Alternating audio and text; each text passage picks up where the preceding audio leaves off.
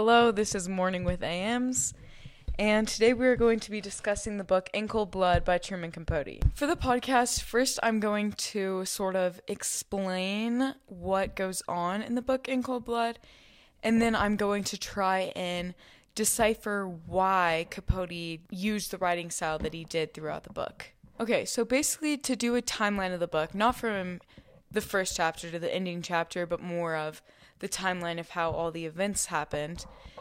There is these two guys, Dick and Perry. They're they're the people that murder the Clutter family, which we'll talk about in a second. But first, there's this guy named Dick, and he's in he's in jail, and he has a cellmate. And this cellmate kind of tells him, like, just as a joke, you know, they're just kind of explaining their lives, and talks to him about how he used to work for a very rich family which is the Clutters, and he worked for Mr. Clutter on his ranch. When he tells Dick all this, Dick, which his cellmate thinks is jokingly, says that he, whenever he gets out of prison, that he wants to murder this family, and you know he wants to get all this money from the family. His cellmate this whole time just thinks it's a joke, and so he kind of goes on with his life. Then Dick up ends up getting another cellmate named Perry, and they end up becoming pretty good friends. And you know, Dick kind of says the same things to Perry, and just says that he had another cellmate uh, that you know kind of told him all this stuff. And Perry like seems interested, but kind of the same thing. He kind of takes it as a joke. Perry had a rough childhood, so although he has had a life in crime, he's not really a bad heart. It's soul, or at least that's the way Capote kind of puts it out in the book. Then we kind of get introduced to the Clutters, which are just a smart family. They have a daughter and a son, and the daughter is very intelligent, you know, and has a very, both kids have a bright future. And Mrs. Clutter, explained in the book, is that Mrs. Clutter has gone through some depression after giving birth to her latest kid which doesn't really get furthermore mentioned in the book. So then we kind of get brought to what actually happened at the murder, which doesn't really get fully explained, which I'll kind of talk about why I personally think Capote did this in, in the book. But it kind of starts out with just describing Dick and Perry, you know, they're at Dick's mom's house. And, you know, the mom doesn't really think anything of it. They're acting pretty normal, um, as she said. But then they kind of leave for the night, and as Capote describes, they're just getting some random stuff that kind of, you know, makes the reader think that it's going to probably lead to a murder. And eventually it ends up leading to a murder. They come to the house, and it's not really explained what happens. All we know is that the family was murdered, and, you know, that's kind of it. Later in the book, it is figured out that they, you know, they were looking for a safe, which they ended up not finding, and they only left the house with $54. So they killed four people of this family for $54. And it's explained why they couldn't find any money is because Mr. Clutter likes to do all of his money business on paper. Then we kind of skip to talking about what happens after this. So Dick and Perry um, were eventually like at, when discussing the murder, they were thinking about going to Mexico straight after, which they actually ended up doing. But once they get to Mexico, they realize that they have no money and nothing. And so they decide we have to go back. Like and so they come back, and during all of this, um, Dick's old cellmate ends up actually hearing about this incident on the radio and like ends up like telling people, you know, hey, I actually know who did this. I was cellmates with him. I didn't think that he was actually going to do it. That's why I never reported any of this. But it ends up actually like coming out that what uh, Dick's cellmate is saying is true. And so detectives find Dick and Perry and they're brought to prison and, you know, further questioned and kind of asked all these things, you know, why did you do this? Or stuff like that, you know, did you do this? And everything's going fine and they actually end up giving given the death penalty. And so then, you know, it kind of the book just doesn't really explain it much more. That's kind of just like what happened to them. But then the book ends in this very weird way, which I'm going to try and analyze why this was done. But it kind of just goes back to life where the Clutter family lived and explains how everything just goes on as usual, just kind of before it was, but without the clutters. Um, so there's definitely some things to analyze here and why or and how Capote wrote this book, which I'm going to try and explain. So, first, I want to try and kind of talk about Capote's writing style.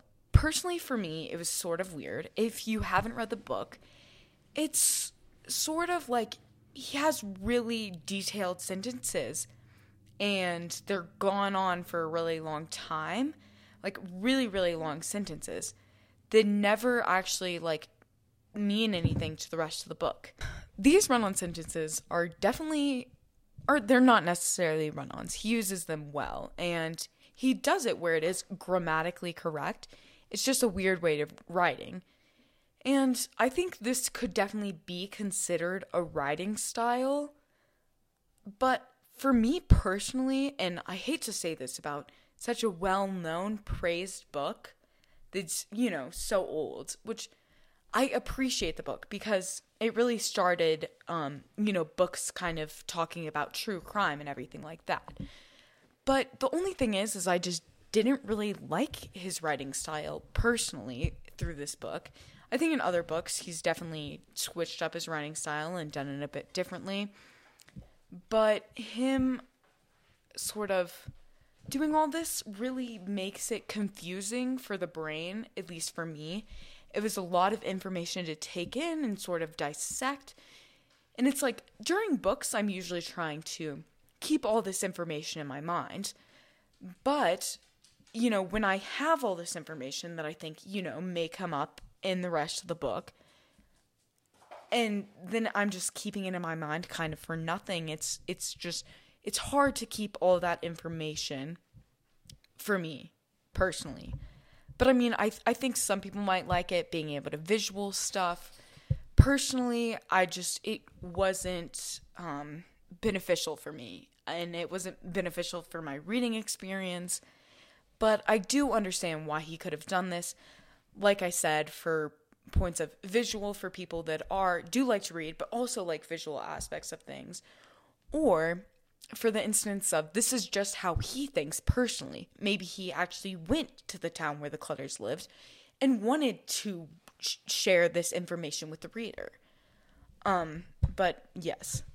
Another thing that i kind of want to talk about is his sort of love our Capote's like love for Perry, it feels like. Because throughout the book, Capote kind of has a lot of biases in this book. One of those being his love for Perry. And personally for me, it made me feel bad for Perry also, even though he killed this family of four or four. And I sort of actually liked this bias because it definitely gave the reader a different look on people who do such horrible things like this and kind of their reasoning behind it. And I know personally, whenever explaining the book to people, I definitely have a bias towards Perry and I feel bad for him and I kind of tell people that. I'm like, I love Perry. Like, oh, poor Perry. Like, I'm so sad he died. Then you have to kind of take a step back and realize that the author does have this huge bias in there and it definitely persuades the reader especially or i guess just talking for myself it persuaded me.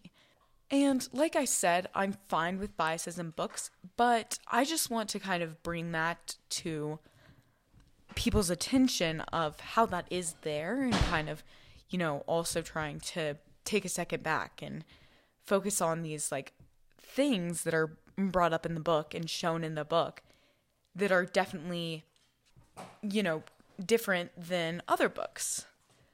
A big thing that I think was probably the weirdest in the book to me was definitely the ending. It was just, it was very confusing on how it ended. Here's the thing personally for the book, if if I was the writer, I probably would have ended it just after them getting after Dick and Perry being um, put to the death penalty. That's just how I would have ended it. And Capote definitely took a whole different twist on things. Something that is not shown in books a lot, kind of showing that unhappy ending you don't really want to know, or not even necessarily unhappy, more of just the bare reality, which books for me are an escape and you know feeling this such high reality in the book really just like set me back and realized this is a true story like this isn't just a book this isn't just a normal true crime book that uh, you know I read. This is like a, a, real story that really really happened. And I also think it's weird because it shows the actual reality of how deaths work in life and although they can be very sad, everyone lives their life. Everyone continues to live. And these people are just gone and just reality shown in a book is definitely different than I've seen in other books which I think is interesting because Capote in this book definitely broke down a lot of walls that are even in books written in his time and even books that are written now don't really show this. They don't really show this true reality because it's something that people don't usually like to see.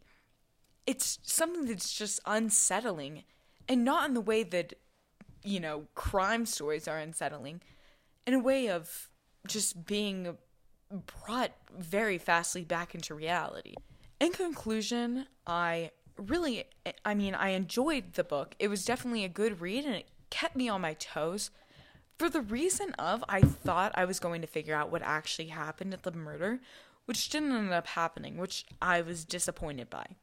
Personally, I would not recommend this book to anyone because I just didn't really enjoy it that much. It felt like I was sort of reading it for school, not it wasn't sort of like a a fun read. Although it did have these very interesting aspects to it, I just personally wouldn't recommend it. I, I would tell people, you know, the bare minimum about the book and why I personally wouldn't recommend it. But I think if you're interested in the book and wanting to read it, I would just listen to a summary kind of feel it out, tell if you want to read it or not, and definitely figure out his writing style in this book in particular. In other books, Capote does write in very different ways. But yeah, I would just honestly feel it out.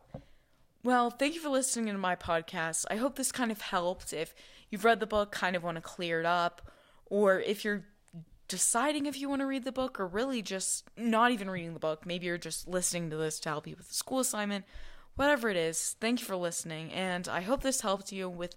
I'm just going to end this Capote style and leave you hanging.